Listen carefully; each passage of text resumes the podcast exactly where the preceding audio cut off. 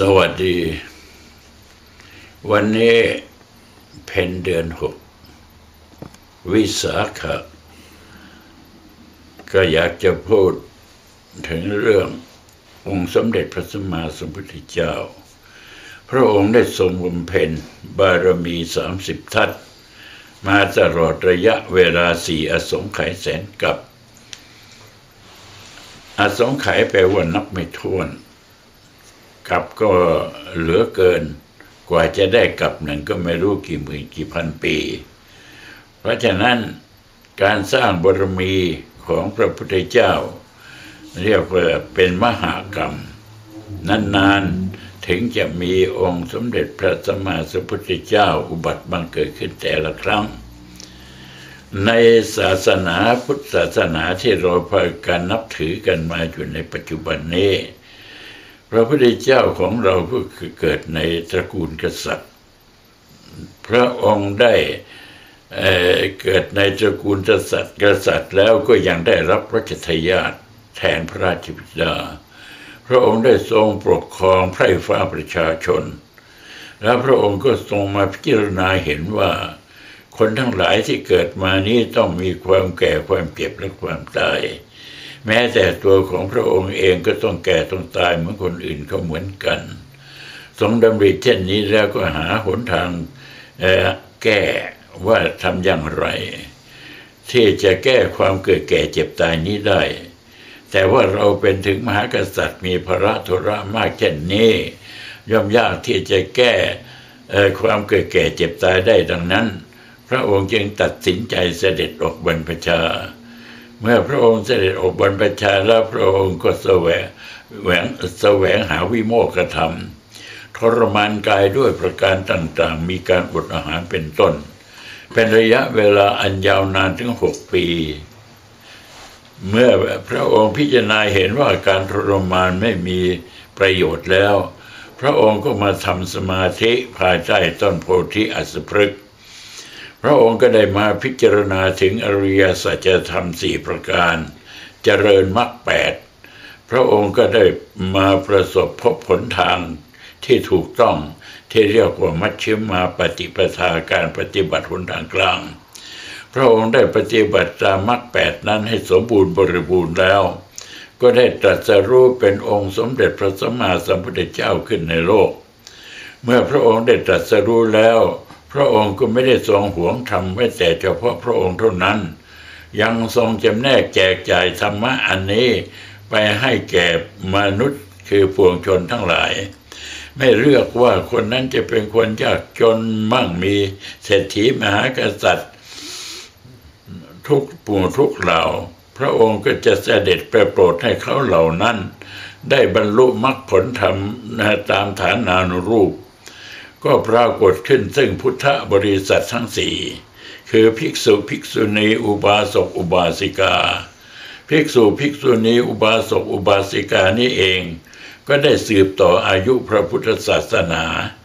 มาจนกระทั่งถึงทุกวันนี้ องค์สมเด็จพระสัมมาสัมพุทธเจ้าที่ได้ทรงประกาศพระพุทธศาสนา มีพระพุทธและพระธรรมพระสงฆ์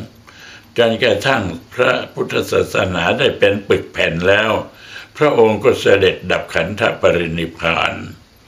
เมื่อพระองค์เสด็จดับขันธปรินิพานนั้นพระคำสุดท้ายที่พระองค์ได้เทศนาแก่พุทธบริษัทว่าการปฏิบัติบูชานั้นประเสริฐกว่าอามิสบูชา การเพราะอะไรเพราะว่า การปฏิบัติบูชานั้นจะเป็นการดำรงรักษาไว้ซึ่งพระพุทธศาสนา เมื่อเป็นเช่นนั้น เราชาวพุทธทั้งหลาย ก็ได้สืบต่ออายุพระพุทธศาสนากันมาจนกระทั่งถึงปีนี้พศ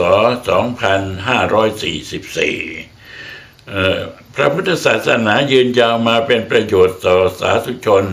ต่ออนุชนเป็นอันมาก เมื่อปฏิบัติตามคำสั่งสอนของพระพุทธเจ้าแล้ว บ้างก็ได้สำเร็จเป็นพระโสดาสกิตาคาบ้างก็ได้สำเร็จเป็นพระอนาคาอรหันต์นี่คือคำสอนอันเลอเลิศของพระพุทธเจ้า นอกเหนือจากนั้นแล้วพระองค์ก็ได้ทรงแสดงคารวะธรรม เพื่อให้ผู้คนทั้งหลายได้พากันอออยู่ครองเรือนด้วยความเป็นสุข ถ้าว่ามีคารวะธรรม แล้วก็สามารถที่จะดำรงชีวิตให้มีความสุขได้ตามฐานานุรูป พระพุทธศาสนาจึงเป็นประโยชน์แก่มหาชนเป็นอันมาก วันประสูติของพระองค์ก็คือวันนี้หมายความว่าคล้ายกับวันนี้ที่ลุมพินีวัน และพระองค์ก็ได้ตรัสรู้ที่พุทธคยาคือภายใต้ต้นโพที่อัสสพฤกษ์แล้วพระองค์ก็ได้ทรงเสด็จดับขันธปรินิพานที่สารวะโนทยาน เมืองกุสินารา พระสงฆ์ทั้งหลายจำนวนมหาศาล ก็ได้รักษาพระพุทธศาสนา ต่างคนก็ต่างรักษาพระพุทธศาสนา มาจนกระทั่งถึงบัดนี้ เราก็ควรที่จะต้องระลึกถึงว่าบรรพบุรุษของเราได้รักษาพระพุทธศาสนามาไว้ให้เรา เป็นสมบัติอันล้ำค่ามหาศาล เมื่อเราได้รับพระพุทธศาสนาแล้ว เราก็ควรที่จะรักษาพระพุทธศาสนาเหล่านี้ ไว้ให้แก่อนุชนรุ่นหลังต่อไป การที่เราได้พากันมาระลึกถึง องค์สมเด็จพระสัมมาสัมพุทธเจ้านั้น ไม่ควรระลึกถึงโดยเปล่าประโยชน์ ควรระลึกถึงแล้วควรปฏิบัติตาม แล้วควรแสวงหาหนทาง ให้เกิดสันติสุขแก่มวลมนุษยชาติทั้งหลายในโลกนี้ เมื่อพระพุทธศาสนาหรือสมาธิศีลสมาธิปัญญา รวมกันแล้ว เรียกว่าเป็นคำสอนที่อันประเสริฐนั้น ถ้าขยายออกไปทั่วโลก ก็สามารถที่จะบังเกิดความสุขได้สวัสดี สาธุ